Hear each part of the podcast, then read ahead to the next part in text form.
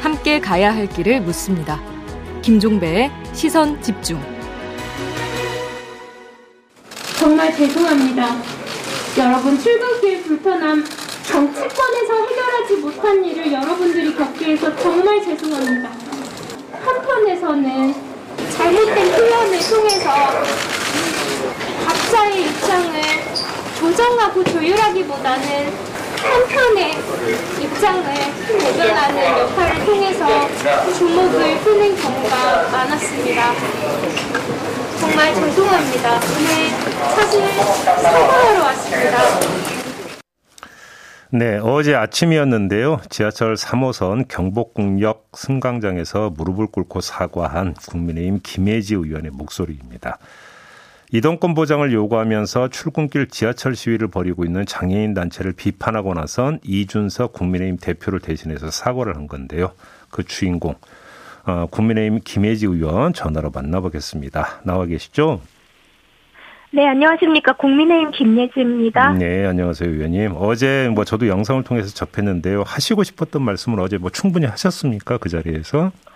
뭐 아무래도 출근길 붐비는 그 승강장에서 길게 음. 발언을 하기는 그랬고요. 네. 제가 어, 사과하러 간 자리인 만큼 음. 거기에 집회를 하고 계신 장애인분들께도 사과를 했지만 출근길 불편함을 호소하시는 국민 여러분들께도 네. 사과를 했습니다. 그래요. 어제 그 이제 그 의원님 이런 그 사과를 접한 장애인 단체 분들은 뭐라고 하시던가요?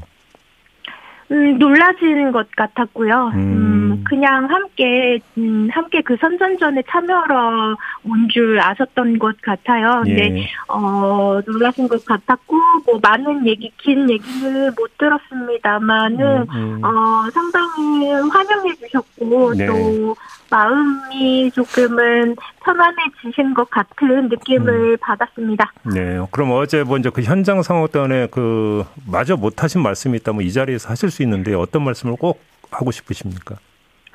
어, 지금 자꾸 이제 제가 인터뷰를 상당히 많이 했어요. 예. 이거 자체가 사실은 어떻게 보면 그분들이 그렇게 하면 안 되는 지금 상황을 정치권이나 언론이 만들어준 격이거든요. 왜냐면은 음, 음, 음. 저는 지금 등원에서 계속해서 지금까지 장애인의 지금 그분들이 외치는 게 단순히 물리적 접근성 같이 보이지만 음. 그 이동권이 너무너무나 기본적인 인간으로서의 권리입니다. 존엄이고요. 음. 음. 그것이 갖추어져야 음. 교육을 받을 수 있고 교육을 잘 받아야 일자리를 잘 찾을 수 있겠죠. 그래야 네. 국민으로서의 의무를 다 할수 음. 있는 겁니다. 음. 거기 아주 기본이 되는 것이 이동권인데 그것 자체가 지금 제대로 갖추어져 있지 않고요. 음. 그것을 위해서 저는 어, 물리적 접근성뿐만 아니라 정부 접근성 또한 중요합니다. 그것을 네, 네. 위한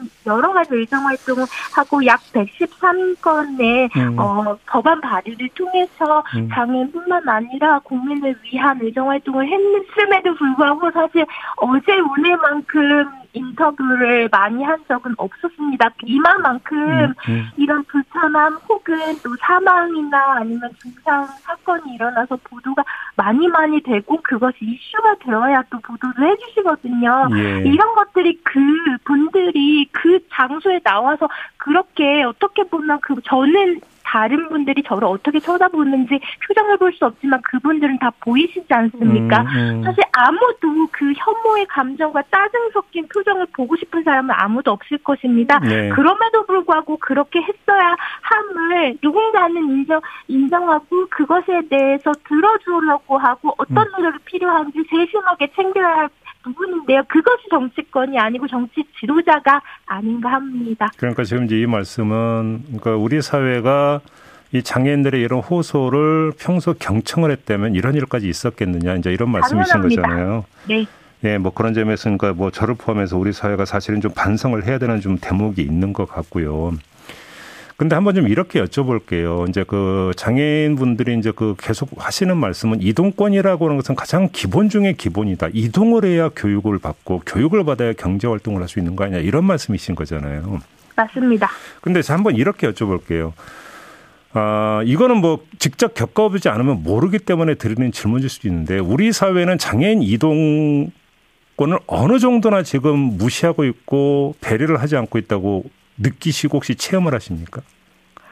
지금 언론에서 네. 장애인 이동권에 대해서 365일 동안에 음. 어, 며칠 보시는지 모르겠습니다. 그것이 우리 사회의 관심도라고 저는 반증할 수 있다고 생각을 하고요. 지금 어, 아주 단순하게 지하철 엘리베이터 94% 설치 아, 앞으로 남은 6%는 상당히 지역적으로 지형적으로 여러 가지 여건상 어렵지만 하겠다라는 노력을 음. 어, 이게 어떻게 보면은 우리가 정말 노력하고 있어 이것을 해줄게라는 어떻게 보면 시혜적 관점으로 바라보는 발언들이 나와서 상당히 마음이 아프고 안타깝습니다만 이분들이 원하는 것은 단순한 엘리베이터 단순한 버스의 저상화 이런 것들이 아닙니다. 이게 네. 전반적으로 어 혹시 어 선생님께서도 평소 출근길 물론 어자 자차를 이용하시겠지만은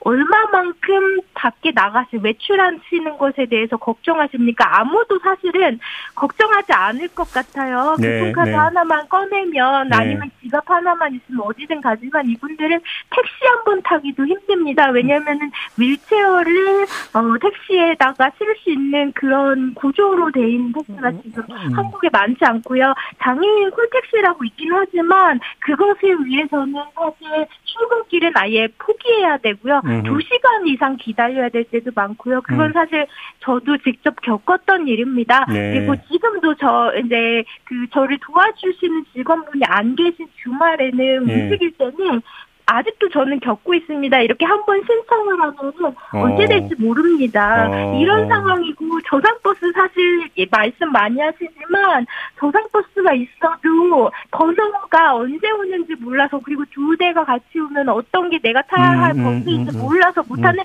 저 같은 좀, 좀 시각장애도 상당히 많습니다. 이런 것에 대해서 오늘 처음 들으셨을 텐데요. 그렇네요. 이런 어. 하나하나가 정말 문제가 아닌 것이 없기 아, 때문에 아, 그렇죠. 지금 이것을 엘리베이터 설치로만 단순히 음. 이렇게 말씀을 하시면은 안 될 것 같고요. 정치권에서 그래서 정말 이 책임을 통감하고 어 그리고 우리 사회가 지금 계속 사회 통합 국민 통합을 외치지 않습니까? 예, 예. 이런 부분에 대해서 함께 나눠야 하는 부분이지 음. 이것이 최대 다수의 행복을 숫자적으로 판단할 문제는 음. 결코 아니라고 생각합니다. 지금 의원님께서 정치권을 말씀하셨으니까 제가 퍼뜩 떠오르는 장면인데 제 기억이 맞는지 좀 일단 좀 확인 좀 부탁드리겠는데요. 의원님께서 이제 의원이 되시고 네. 안내견 조인가요? 네. 조희하고 같이 이제 국회인가 그 등원하셨을 때, 그러니까 그 조희가 들어올 수 있느냐 없느냐 갖고 잠깐 논란이 된 적이 있지 않았었나요? 국회 안에서. 그렇습니다. 이런 어떤 정치권의 시각을 그때 어떻게 받아들이셨어요? 놀랐습니다. 왜냐면 저 또한 등원하기 전부터 장애인복지법 40조 사망에 대해서 안내견에 관한 조항입니다. 갑자기 음. 어, 법 조항을 말씀드려서 죄송한데요. 그것을 늘 외우고 다녔고 네. 왜냐면은 거부 사례 시에 이런 법이 있습니다라고 음. 설명하는 그런 거를 계속 해왔기 때문에 저도 알고 있는 것인데 음. 그 법안을 입법한 기관에서 음흠. 이것에 대해서 이렇게 무지 포기할 수 있었나 그 또한 안내견이라 하는 것에 대해서도 인식을 음, 무엇, 음. 무엇을 하는 그러니까 음. 단순히 개지 그분들한테는 어떤 역할을 하는 이 친구들인지를 전혀 인식하지 못한다는 어떤 반증이었거든요. 그래서 너무너무 깜짝 놀랐고요. 예. 이렇 게 드러나지 않으면 아무도 관심 가지려고 하지 않고요. 아무도 음. 네, 모릅니다. 그리고 만약에 그때, 그때 당시에 저, 제가 그 자리에 들어가지 않고 지금 이 자리에 없었다면 아무, 어, 어, 제 생각하기에는 지금까지도 아마 모르고 계셨을 그러게요. 것 같습니다. 어, 알겠습니다. 네. 지금 같은 당의 이준석 대표가 이동권 시위를 하고 있는 장애인분들을 향해서 어, 불법 시위다, 반문명적이다 이렇게 비판한 거 잘 알고 계시죠? 그 그의 개인적인 생각이고요. 네. 거기에 대한 입장을 제가 뭐 개인의 입장을 표명한 것에 대해서 음. 저는 거기에 대한 뭐 입장을 말할 수 수 있는 그런 음. 상황은 아니라고 생각해요. 왜냐면 다 배울 만큼 배우신 분이고 어 정말 공당의 여러분들의 어떤 지지를 받아서 대표가 되셨잖아요. 예. 그런데서 그 당의 의원이 예. 거기에 대해서 평가를 할 그런 음. 입장은 아니라고 생각합니다. 근데 한 사람의 국민으로서는 음. 어 이렇게 안타까운 점이 있습니다. 공당의 대표고 어떻게 보면 저보다 더 어, 많은 분들이 이렇게 뭐라고 요 알고 계시고 음. 많은 많은 분들께서 지지하시는 분이잖아요. 그럴 음. 때는 그만큼의 정치적인 책임도 따른다고 생각합니다. 그래서 제가 생각하는 성숙한 정치라면 음. 이 최대 다수의 시민 그러니까 그분들이 피해를 보는 시민이거든요. 네. 그러면은 다른 분은 시민이 아닙니까? 음. 그 지금 거기서 승강장에서 이동권 이동권을 기본으로 해서 외치는 그래서 사회에서 어울려서 같이 살고 싶다 국민의 한 사람으로서의 의무를 다하기 위한 기본적인 권리를 보장해달라고 하고 하시는 그런 소수의 분들도 우리 국민입니다. 음. 그래서 이런 분들의 어떤 나누어서 생각하기보다는 모두가 음. 우리 국민인데 그래서 우리가 어떻게 할 것인가에 대한 비전을 말씀하시는 게 음. 조금 더 바람직하지 않나 하는 국민으로서의 바람이 있습니다. 알겠습니다. 그좀 비전 말씀하시니까 마지막 질문으로 이걸 드릴게요. 네. 오늘 인수위에서 이제 이동권 시위 현장도 이제 나간다고 이제 보도가 나왔는데요. 네. 뭐 인수위도 좋고 국민의 힘도 좋고 뭐 아니면 정치권 전체도 좋은데 장애인들의 이동권 보장을 위해서 가장 먼저 손봐야 되는 제도, 법률이 있다면 어떤 걸까요? 법률이 지금 점진적으로 개정이 되고 있고요. 네. 지난 12월 마지막 본회의에서 음. 이것들이 많이 개정이 되었습니다. 네. 근데 지금 이 실내 버스는 이제 저 대폐차 시에 무조건 저상 버스로 어, 대폐차 할 수 있는 근거가 생겼고요. 네. 그리고 장애인 콜택시에 대한 근거 조항도 이제 개정안으로 들어왔습니다. 이제 이게 점진적으로 되고 또 기재부와의 논의 과정에서 음. 이제 시외 버스까지 허용할 것인가 아니면 음. 몇 퍼센트를 이제 2024년까지로 이런 시행 기간을 주고 있는데요. 그때까지는 아마 이분들이 계속 말씀하시는 게 바로 내일 되는 것이 아니지 않습니까? 예, 예. 그 과정을 얼마나 수월하고 또 이것이 그분 그 정치권이나 기재부에서 예산을 음. 어, 집행하시는 그런 공무원분들의 생각이 아니라 당사자분들의 의견이 얼마나 조율될지를 생각하시는 것들이 이 정치권의 사유이시고 또 당선인께서 앞으로 끌고 가야 할 과제인 것 같습니다. 알겠습니다. 이런 과정들을 수월하게 할 수 있도록 정부와 또 입법기관이 함께 음. 노력해야 되겠죠. 알겠습니다. 자, 의원님 네. 말씀 오늘 여기까지 들을게요. 고맙습니다. 감사합니다. 예, 국민의힘의 김예지 의원이었습니다. 날카롭게 묻고 객관적으로 묻고 한 번 더 묻습니다. 김종배의 시선 집중. 네, 어제 저희가 더불어민주당의 안민석 의원 연결해서 경기지사 아, 도전의 변을 들어봤는데요. 오늘 또 한 분을 만나 뵙도록 하겠습니다. 어제 공식적으로 출마 선언을 한 분인데요. 조정식 의원 전화로 만나보겠습니다. 나와 계시죠? 네네, 안녕하십니까. 네. 조정식입니다. 안녕하세요. 네. 일단 좀 그 출마를 결심한 이유부터 좀 여쭤보겠습니다, 의원님. 네, 그 이번 경기지사 선거가 저희 민주당에서는 굉장히 중요한 선거인데요. 음. 어, 첫 번째는 그 윤석열 정부의 독주와 불통을 그 엄중하게 경고하고 견제해야 되는 선거다였고요. 두 예. 번째는 그 경기도는 이재명 그 후보를 배출한 곳인데 이재명 지사의 철학과 가치 그리고 업적과 성과를 계승 발전해서 음. 경기도를 정치 1번지, 경제 1번지로 만들어야 되는 선거라고 봅니다. 네. 아, 그런 점에서 그 이재명 지사와 늘 함께 해왔고 음. 또 여당 정책위장 등 당과 국회에서 국정 전반을 다뤄본 일머리를 아는 저 조정식이 적임자라고 생각을 합니다. 네. 어제 그 출마 기자회견 후에 이런 말씀을 하셨어요. 의원님이 만약에 이제 출마라면 의원님 지역구 시흥시 을 여기 이제 보궐선거 네네. 국회의원 보궐선거를 치러야 되잖아요. 그런데 이제 이 지역에 이재명 상임고문이 출마를 하는 게 어떻겠냐 이렇게 추천을 하셨는데 좀 네네. 구체적으로 말씀을 해주세요. 왜 이재명 고문이 여기에 출마를 해야 될까요? 그 제가 경기도지사 출마 결심하면서요. 예. 그두 가지 문제를 깊이 고민했어요. 음. 그첫 번째는 이재명 후보를 어떻게 지킬 것인가. 네. 그두 번째는 경기도에서 필승할 수 있는 그림과 구도를 어떻게 만들 것인가. 음. 이에 대한 고민을 깊이 했는데요. 제가 경기도지사 후보가 되면 4월 30일까지 의원직 사퇴를 하면 그 6월 1일 지방선거 때 국회의원 보궐선거가 동시에 치러지게 됩니다. 네네. 아 그리고 그 이재명 고문께서 이 시흥 보궐선거에 나가시게 되면 음. 경기도뿐만 아니라 수도권 전체에 어, 대단한 그 쌍끌이 효과를 낼 거라고 보고요. 음. 그 더군다나 이 시흥을 지역이 그 지난 대선에서 우리 이재명 후보가 수도권에서 유일하게 20% 이상 격차로 압승한 곳이에요. 어, 예. 어, 그렇기 때문에 이재명 고문이 음. 안정적으로 국회에 입성할 수 있는 길을 만들고 음. 또그 앞으로 민주당 혁신과 강한 민주당을 만드는 데도 큰 힘이 될 뿐만 아니라 음. 지방선거에서도 그 수도권 승리의 견인차가 될 수 있다. 음. 네, 이렇게 저는 생각을 하고 있습니다. 그리고 이제 예, 예. 네, 이런 저의 구상에 대해서 아, 지금 많은 지지자들께서 음. 어, 상당히 호응을 해주고 계신다 이렇게 봅니다. 어제 저희하고 인터뷰했던 안민석 의원 같은 경우는 네네. 이재명 고문 일단 이번 지방선거에서는 백의 종군을 하고 네네. 8월에 당 대표가 된 다음에 그 인연후 총선에서 서울 종로에 출마해서 국회의원 배지를 달고 그 다음에 차기 대권에 도전하는 게 맞다 이런 식으로 주장을 하던데요. 좀그 의원님의 접근법으로 좀 다른 것 같습니다. 어떻게 평가하세요? 네, 뭐, 그, 뭐, 그거는 안민석 의원의 생각이고요. 예.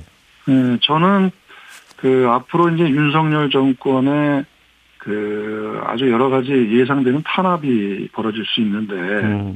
아, 그에 대해서 이재명 고문을 지키는 울타리가 지금 필요하고, 네.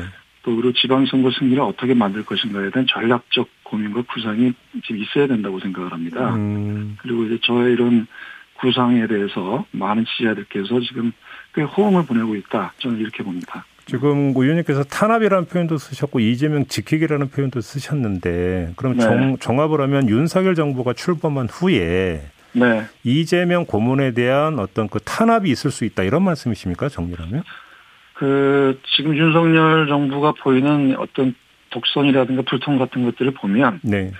어, 뭐, 어쨌든 그런 윤석열 정부에 반대하거나 또는 어쨌든 그 상대편에 대한 그런 뭐 탄압 이런 등등도 예상될 수 있다는 거죠. 네. 네. 그런, 그, 그런 우려들도 많이 있습니다. 음, 네. 오히려 그럴수록 이재명 고문이 전면에 나서야 된다 이런 말씀이신 거고요. 그러니까 이재명 후보를 지키는 울타리가 필요하다고 보는 거죠. 근데 네. 혹시 이런 이야기를 이재명 고문하고는 혹시 직접 나눠 보셨어요? 어, 저의 취지와 구상에 대해서는 말씀을 드렸어요. 예. 네네. 근데 이제 뭐 그런 또 이재명 후보의 그에 대한 어떤 뭐 말씀이나 그런 음, 내용을 음. 아마 지금 말씀드리긴 적절치 않겠죠. 지금은 아직은. 네. 예. 네.